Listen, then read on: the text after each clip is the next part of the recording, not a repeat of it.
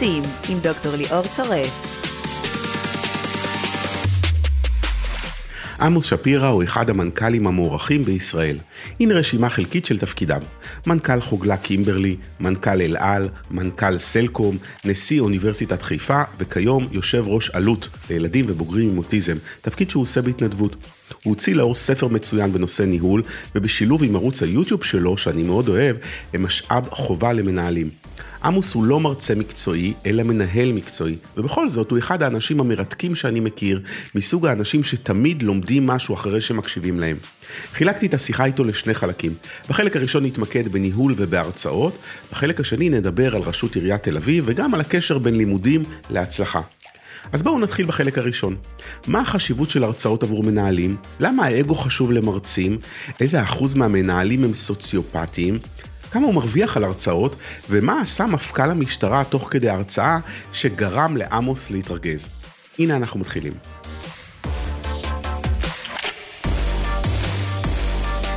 שלום עמוס יקר. שלום, שלום ליאו, אחרי הקדמה כזאת אני רק יכול לקלקל, אני צריך לפרוש עכשיו. ממש לא, אני בטוח שמפה אנחנו רק נמריא, ואני רוצה ברשותך להתחיל בכמה שאלות קצרות ותשובות קצרות. אה, מה הקהל הכי גדול שדיברת בפניו? תראה, זה, זה נכון שאני הרציתי גם בפני קהל של אלף איש. ההרצאה שלי היא הרצאה בניהול ומנהיגות שהמטרה שלה שאלה שאני נתתי להם הרצאה או הופעתי בפניהם יצאו עם כלים יותר טובים מאשר היה להם בהתחלה. ומה המקום הכי מיוחד שבו דיברת? אז אם תיכנס לערוץ היוטיוב שלי, ואגב, ערוץ היוטיוב הוא גם בפודקאסט, אז אתה תראה פרק שנקרא איך להיות איש עשיר באפריקה.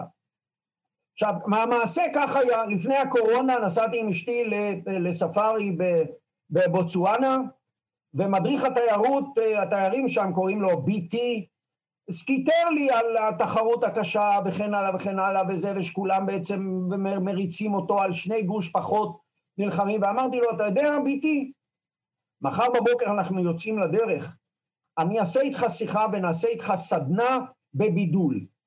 אשתי, אני יכול להגיד לך, שהיא עמדה בצד וצילמה את הסרטון עם מצלמת אה, וידאו, כן, עם מצלמה של אייפון, אמרה לי, תשמע, אם עד עכשיו היה לי ספק שאתה משוגע, עכשיו אני בטוחה. איך הפכת את הטיול שלנו, כן, לעוד, ערוץ, לעוד פרק בערוץ היוטיוב? וואי, כבר סקרנת אותי. טוב, אנחנו עדיין בשאלות הקצרות, אבל אה, אני נותן, אני זורם עם התשובות שלך, הן מאוד מעניינות. מה החוויה הכי מרגשת שקרתה לך תוך כדי או בסוף הרצאה? תראה, אני יכול להגיד לך באמת שהחוויה, אני לא זוכר חוויה מיוחדת שהייתה לי בזמן הרצאה. אני יכול להגיד לך אבל שהחוויה העיקרית שלי זה אחרי ההרצאה, איך שנגמרת ההרצאה ובאים אליי, והרבה פעמים שואלים אותי איך הייתה ההרצאה, אז יש לי שני מדדים, אחד באמת לפי אלה שבאים אליי אחרי ההרצאה עם הברק בעיניים, כן, ו- ואתה רואה וניגשים ובאמת מתבטאים ושואלים שאלות. אגב, אני תמיד בהרצאה שלי, יש שקף ששם את הטלפון האישי שלי, הנייד שלי, ואת האימייל שלי, כי אני מאוד אוהב לשמור על קשר עם כאלה שהסכימו איתי ועם כאלה שלא הסכימו איתי ועם כאלה שרוצים לשאול אה, שאלות. ועוד דבר, בוודאי, אני אמרתי שאני מרצה לא מעט גם באקדמיה, אז יש נוהל, מה שנקרא, של משוב, וכמו שאמרתי, אני, אנחנו יצורים תחרותיים, גם אתה ליאור, כן, ואם יש לי הנאה זה שאני מקבל אולי, אם לא הציון הכי גבוה, אז בין הציונים הכי גבוהים של מרצים יש משוב עם ציון, וכמי שמאמין במדידה, כן, שמה שלא נמדד לא משתפר, אז בוודאי שגם זה חלק מהעניין. נפלא.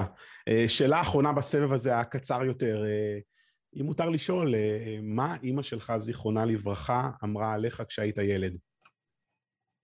טוב, אתה קראת את זה בטח באיזה ראיון שאני התבטאתי בנושא הזה, וזה נכון, אימא שלי, זיכרונה לברכה, שהייתה מורה במקצועה, לימדה עד גיל 93 וחצי ונפטרה בגיל 94. ובשבילה זה או שאתה לומד או שאתה עובד. אם אתה לא זה ולא זה, אז אתה לא נחשב בכלל. ואני, מה לעשות, הייתי ילד פרחח. והייתי ילד מתוך חמישה אחים, שהאח שלי הגדול היה גדי, העילוי, כן? ויום אחד היא אמרה לי, עמוסי, תראה, יש ילדים עם ראש ויש ילדים עם ישבן, כן, חרוצים. לך אין לא את זה ולא את זה.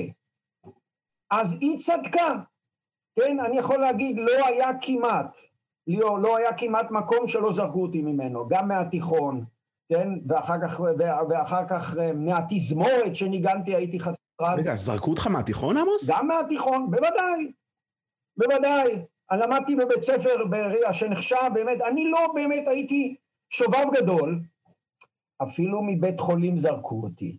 מה זאת אומרת? כן, אני נפצעתי בצורה לא, לא כבדה באיזה שיעור גדנ"ע, ושמו אותי במחלקה האורתופדית בבית חולים איכילוב, ואתה יודע, בבית חולים איכילוב, בבניין הישן יש מסדרונות ארוכים כאלה. לא לקח לי הרבה זמן, השתלטתי על הכיסא גלגלים ועשיתי מרוצים במסדרון. ובאחד המרוצים יצאה עגלה עם המרק, כן, יצאה מהפתח, כן, ואני נכנסתי בעגלה, והכל נשפך, וזה, וראש המחלקה תפס את אימא שלי ואמר לה, ואמר לה, קחי את הפרחח הזה לפני שהוא יהרוס את כל המחלקה. אז כן, הייתי ילד, אה, אה, הייתי ילד פרחח. וואו. אבל דבר אחד אני אומר, איפה זה מתחבר? היות ואימא שלי צדקה, ואני באמת לא חושב שאני גאון, הבנתי מיד שאני זקוק למנהלים שלי, לשיתוף הפעולה שלהם, לעובדים שיגידו לי מה הם חושבים כדי שאני אצליח. הפכתי להיות מנהל פעם ראשונה במייקרוסופט, זרקו אותי למים, אף אחד לא לימד אותי כלום, ולקח לי הרבה שנים להבין כמה טעויות יש לי, כמה אנחנו לא נולדים מנהלים, וכמה יש ללמוד. והיום שאני מקשיב להרצאות שלך ביוטיוב והספר המצוין שלך, אני מבין שצריך ללמד, זה מקצוע. אז אתה עכשיו מדבר הרבה על המקצוע הזה של ניהול. תן לנו הצצה, טעימה קטנה לספר שלך ובכלל המסר, לרעיון שלך של מה זה אומר להיות מנהל טוב. באחת ההרצאות שלי, בקורונה, ההרצאות שלי היו ברובם בזום. ויום אחד המנחה האקדמי של אחד הקורסים ששמע את ההרצאה שלי, אומר לי, תשמע, אחרי ההרצאה, הוא אומר לי, הוא אומר לי, תגיד לי, עמוס, זה באמת הייתה הרצאה מאוד מעניינת, הסטודנטים היו מרותקים, אבל למה אתה נשמע כועס רוב הזמן? אז אמרתי לו, אתה יודע למה?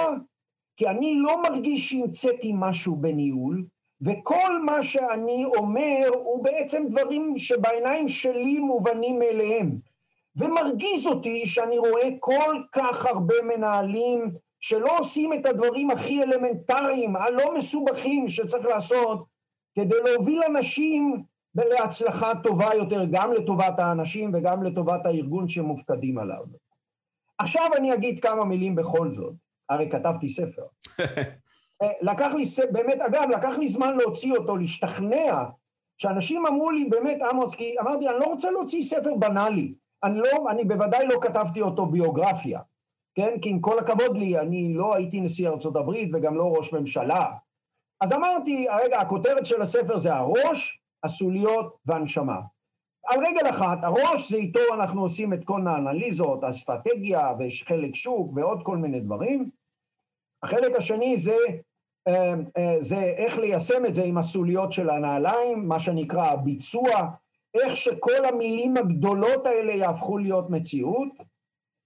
והחלק השלישי זה הצד של הנשמה, שאיתה אנחנו מחברים אנשים ומנהלים ולקוחות לארגון, למוצר שלנו, לחברה שבה אנשים עובדים. טוב, עד עכשיו אתה תגיד, מה, כמעט, נכון? טריוויאלי, נכון? בינתיים סיסמאות. אבל איפה, איפה מתחילה השאלה? אתה שואל חלק מהמנהלים, הם חושבים, אומרים, אני שואל אותם, טוב, מה הכי, הדבר הכי חשוב? הם אומרים לך, הראש, כן? ואחר כך חלקם בכלל לא עוסקים ביישום, כי הם מנהלים גדולים. הם לא עוסקים בביצוע, הם עוסקים בהפרחת סיסמאות, כן? אתה יודע, אנחנו, we strive to be the leader in technology and mind and business. We try harder. כן, זה בסדר, לדברים האלה יש חשיבות מסוימת.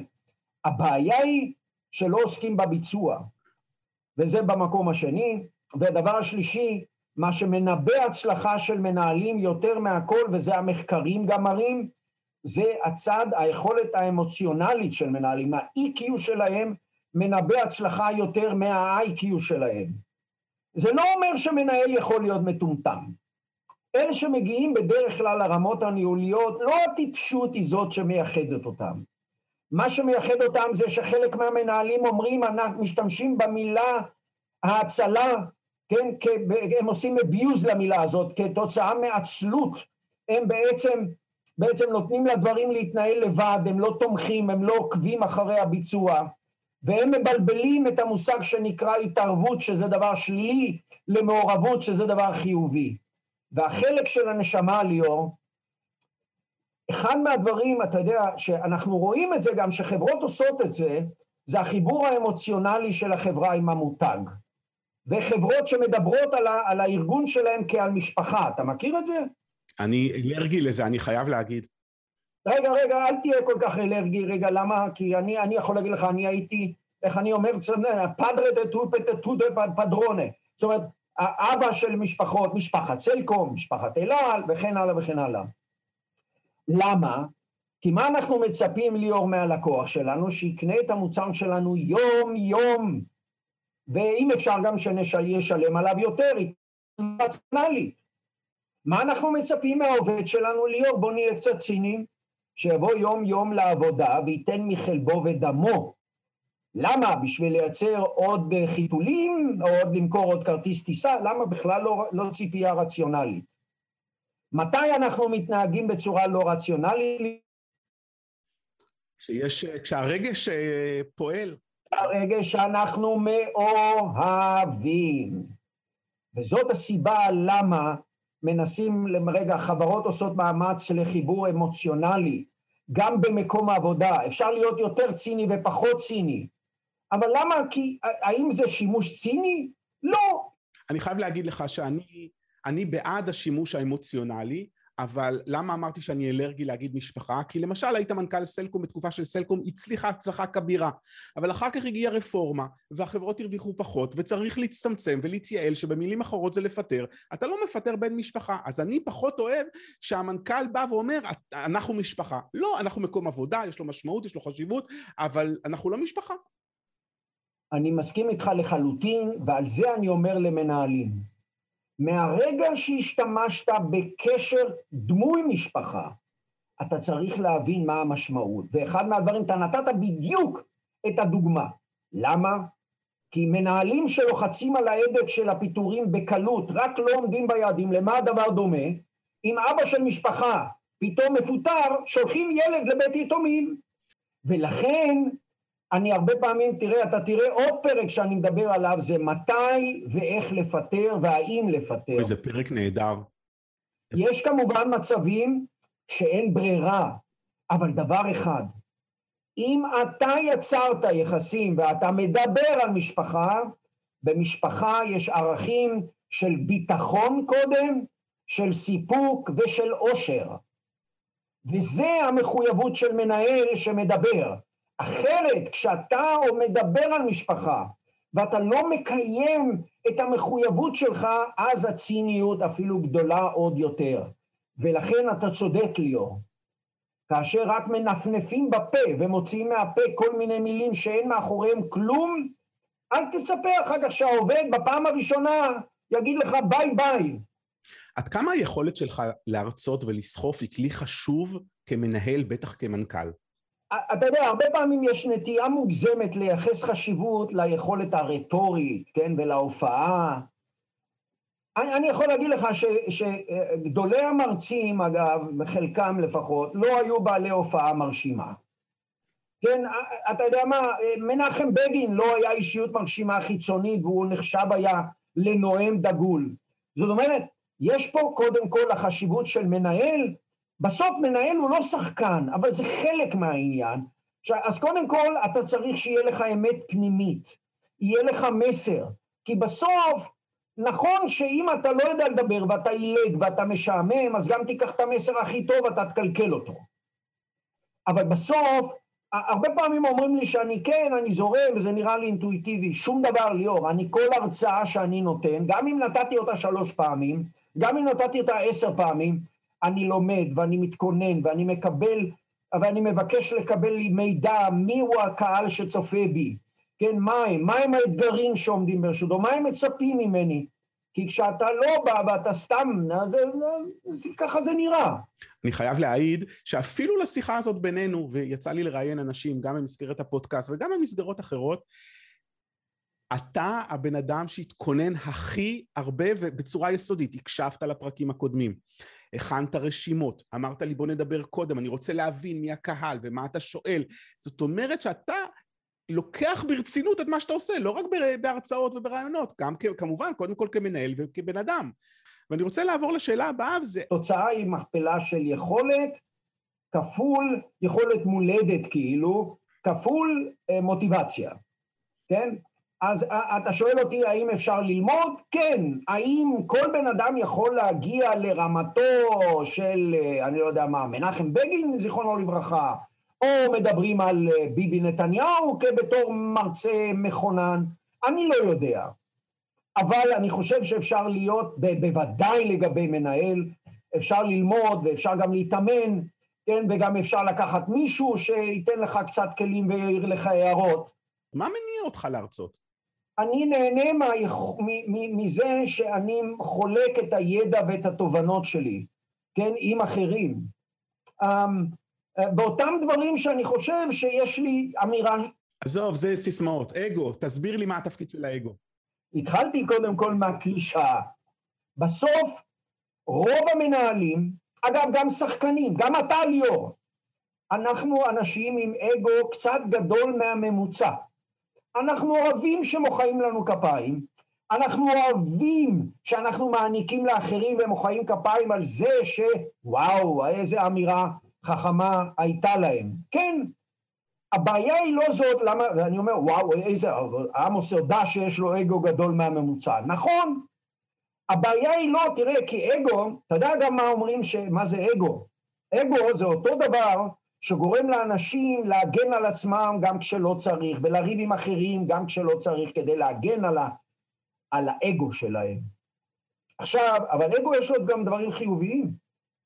יש לו גם מי, תגיד לי, אם זה לא היה האגו שלך, תגיד לי, מה, מאיזה, אתה הלכת לעשות הרצאה בטד, היית, היית אחד החלוצים בישראל שבכלל, אני לא יודע אם היה עוד מישהו, השקעת בזה שעות, רגע, שעות, ועשית הרצאה, רגע, באמת יוצא דופן. מי, אם זה לא היה כדי לזכות במחיאות כפיים, הרי כסף לא עשית מזה. כן. עכשיו, לכן הבעיה עם האגו, מה שאני טוען תמיד, זה, הבעיה עם האגו זה לא עצם קיומו, כי הוא אמרתי, הוא גם גורם מדרבן. הבעיה מתחילה מתי שהאגו הוא כל כך גדול, שהוא מונע מבעל האגו את היכולת לראות שמולו יש עוד מנהל, עוד בן אדם שגם לו לא יש אגו וגם הוא רוצה להרגיש כזה ראוי ושיכבדו אותו. שם מתחילה הבעיה עד כדי רמה, אתה, אתה יודע אגב שלפי מחקר שהתפרסם בירחון האירופאי לפסיכולוגיה, 21 אחוז מהמנהלים הם סוציופטים, ליאור. 21 אחוז מהמנהלים הם סוציופטים? הבכירים, כן. וואו. עכשיו רגע, אגב, סוציופט, אני לא מומחה לפסיכולוגיה, אבל סוציופט זה לא גנב ולא רוצח. לא בהכרח. כן? סוציופט זה אחד שרואה את האדם השני רק ככלי כדי להשיג את המטרות שלו. הוא יכול להיות בן אדם מאוד נחמד אם אתה משרת את המטרה שלו. והוא יכול להיות מאוד מאוד נסטי, נבזי, כן? כאשר אם אתה לא משרת את המטרה שלו. אגב, הם אנשים שבהרבה, רגע, בחלק מהמקרים גם הם משיגים תוצאות, בזמן מסוים משיגים תוצאות טובות. למה? כי הם לא מעורבים רגשית. הרגש שלנו הרבה פעמים עושה לנו רעש במוח. נו, אבל במבחן התוצאה זה עובד. אז למה שמנהל לא יהיה סוציופט? כי אני, אני עכשיו נזכר שאתה אומר את זה בהיסטוריה, היו לי יותר ממנהל אחד שבהחלט אני יכול להגדיר אותם כסוציופטים. בהחלט. נכון. אז אתה שואל אותי, אני, לצורך העניין, אני לא מצליח להיות כזה, או אני מקווה שאני לא כזה, כן? אבל דבר אחד, לאור, כאן לכן הדגשתי את זה, הם יכולים להשיג תוצאות בנקודות זמן, בתקופה מסוימת. בסוף, איך אתה אומר, חוכמת ההמונים, בסוף הריקבון יוצא החוצה. נכון. בסוף אנשים מבינים שאתה השתמשת בהם. נכון. אתה יכול להשתמש בהם פעם אחת, אתה יכול להשתמש בהם פעם שנייה. פעם שלישית, פעם רביעית, הם ירקו לך בפרצוף ויגידו לך, לך, לך, סליחה, לאן, ש, לאן שאתה צריך ללכת. נכון. יש לך איזה עצה למנהלים איך להתכונן לקראת הרצאה? תראה, אני חושב שקודם כל הם צריכים, אה, אתה יודע, הם צריכים קודם כל לחשוב מה המסר שלהם. מה הם רוצים שהקהל יצא איתו, ולחשוב על זה ולנסח את זה במשפט אחד, לא בהרבה דיבורים. מהו אותו דבר שאתם רוצה שתצא מההרצאה שלך? עכשיו, עכשיו הייתי ממליץ מאוד שאותו דבר שאתה רוצה שהם יצאו, תגיד ישר בהתחלה. הרבה פעמים מנהלים אומרים, אני אגיד את זה ישר בהתחלה, ילכו. אז קודם כל, אני בחלק מההרצאות שלי, אני בא ואני אומר להם, חבר'ה, תראו, אחרי חמש דקות אני מסיים את ההרצאה. מי שרוצה שילך, לי אין בעיה בכל מקרה לדבר אל אולם ריק, כי הרי אני אוהב לשמוע את עצמי. ועכשיו אני אומר להם, תראו, כל היתר בעצם זה יהיה פיתוח והעמקה ודוגמאות של מה שאמרתי לכם בהתחלה, את המסר. כמו שדיברתי איתך, אגב, על הראש הסוליות בהנשמה. כן? הנה, ראית, אמרתי את זה בשתיים, שלוש דקות. אבל כל היתר זה כלים מעשיים. מה לעשות עם זה? איך מתמודדים עם זה? איך מתמודדים עם אי-ודאות? איך, איך מטפלים במשבר? וכן הלאה וכן הלאה. איך, איך יודעים מה המסר? אתה יודע, אני לפני ההרצאה שלי בטד, ארבעה חודשים עבדתי בשיחות סקייפ, אז עוד לא היה זום, עם האנשים ב TED, שהם כל פגישה שואלים אותי, אז מה המסר שלך? ארבעה חודשים! זה נשמע קל, זה ממש לא קל להחליט מה המסר. נכון, אבל, אבל אתה יודע, זה למה הדבר דומה כשאני בא ואומר למנהלים, תגידו לי, מה אתם חושבים? אתה יודע, ספרים כאלה של אסטרטגיה יוצאים, ספרים. בסוף אני אומר להם, טוב, תגידו לי, מה התפקיד של האסטרטגיה והחזון והערכים? כן? מה, אני רוצה משפט אחד. למה? אם אתה לא מסוגל להגיד את הדברים, לא במשפט אחד, בשני משפטים, שלושה משפטים, סימן שמשהו לקוי בעניין. ואחרי הכל, ליאור, אתה יודע מה התפקיד של כל האסטרטגיה? זה להגיד למה שהלקוח יקנה את המוצר שלי ויעדיף אותו על המוצר של המתחרה. אם אין לך תשובה, לפחות צריך להיות לך תשובה, זה מה היתרון היחסי של הארגון שלי כארגון. ואם אין לך לא את זה ולא את זה, תתחיל לחשוב איך, איך בורחים משם.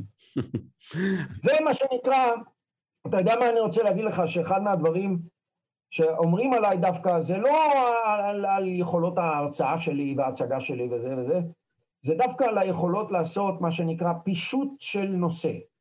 כן, מה שנקרא באנגלית, כן, כדי זה, זה סימפליפיקציה של הדברים. מה בסוף מכל הרעש והדיבורים וכל הדברים האלה וזה וזה, וזה מה זה חשוב? על מה צריך לשים את האצבע? כן, ואני חושב, אחר כך מתחילים את העצות, אתה יודע, של שכמובן, אה, אה, אה, אתה יודע, על השקפים איך הם נראים. אתה יודע, ליאור, מספרי עמודים. תראה, הרבה פעמים אני משתגע, אני מקבל מצגות. אתה שומע? כן. לפני דיון, שבוע לפני דיון אני מקבל מצגת, אין מספרי עמודים. למה זה חשוב? אם אני רוצה להעיר הערות לפני הדיון, אגב, ואני ממליץ שבדיונים לא יהיה מצגת, אגב. עדיף לא, שלח מצגת שבוע מקודם ותתחיל את הדיון ישר מראש. למה צריך מצגת בכלל? אבל נניח, אוקיי, הוצאת מצגת. אבל אם אין מספרי עמודים, איך אפשר להעביר הערות למצגת?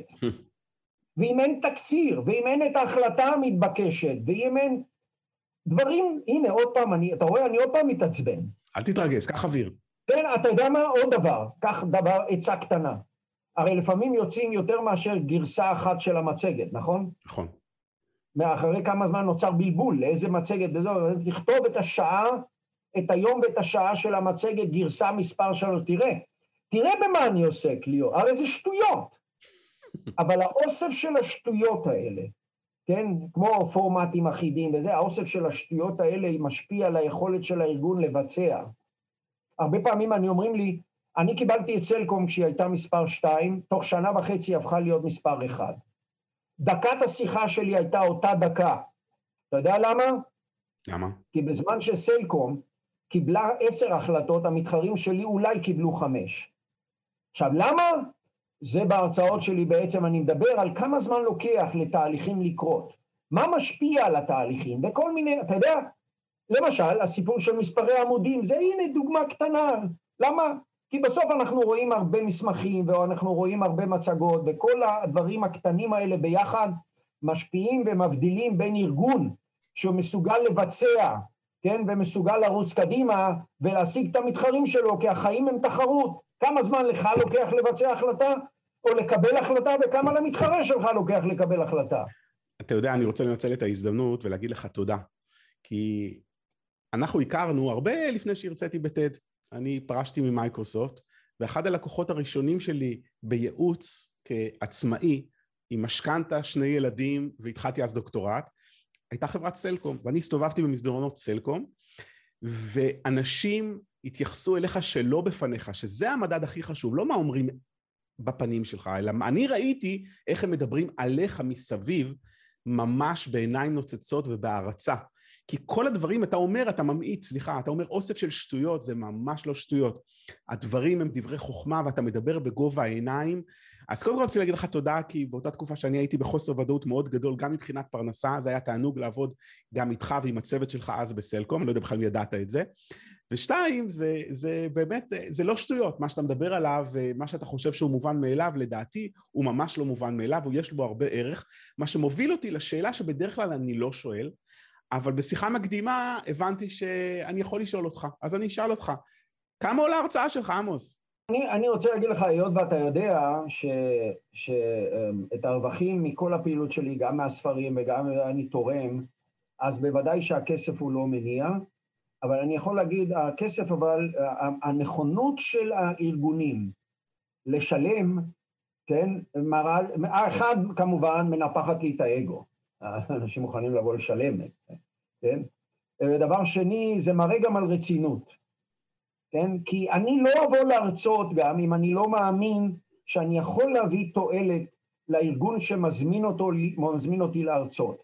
עכשיו, אם הוא לא... אתה יודע מה, אני חייב לתת לך בכל זאת עוד סיפור. אתה יודע, על הקטע של רצינות. פעם אחת הזמין אותי מפכ"ל המשטרה, באחד לפני, לא משנה מי, הזמינו אותי להרצות על שירות. כן, למה? כי אני, אתה יודע, עוסק בשירות. שאלתי אותו, מה? הוא אומר לי, תשמע, אני מתכוון בשנה הבאה לשים את השירות במקום ראשון. תהיתי ביני וביני, האם באמת זה במקום ראשון? אחרי הכל למשטרה יש עוד כמה, לביטחון וכן הלאה וכן הלאה. אבל אמרתי, בסדר, נו, כבוד גדול, הופיע לפני סגל הפיקוד הבכיר של המשטרה. אבל אתה יודע, בזמן ההרצאה, כשאני הרציתי, המפכ"ל ישב ועבר על ניירת על השולחן. וואה. אמרתי, למה אין, אתה יודע, שמנהל מעביר מסר, כן? אז בפעם הבאה יכול להיות הייתי מעיר לו והייתי אומר לו, אדוני, בפעם הבאה שתזמין אותי אני לא בא. למה? כי אתה, יש פער גדול מאוד בין מה שאתה אומר לבין מה שאתה עושה. המרצים עם דוקטור ליאור צורף עד כאן החלק הראשון. בחלק הבא נדבר על השאיפה של עמוס להיות ראש עיריית תל אביב, ומה קרה כשהוא נעל את הדלת של חדר הישיבות כשהיה מנכ"ל סלקום, כדי לא לאפשר למנהלים מאחרים להיכנס. כמו תמיד אתם מוזמנים לעקוב אחרי המרצים בכל אפליקציות הפודקאסטים, לשתף וכמובן לכתוב לי מה דעתכם על הפרק. להתראות.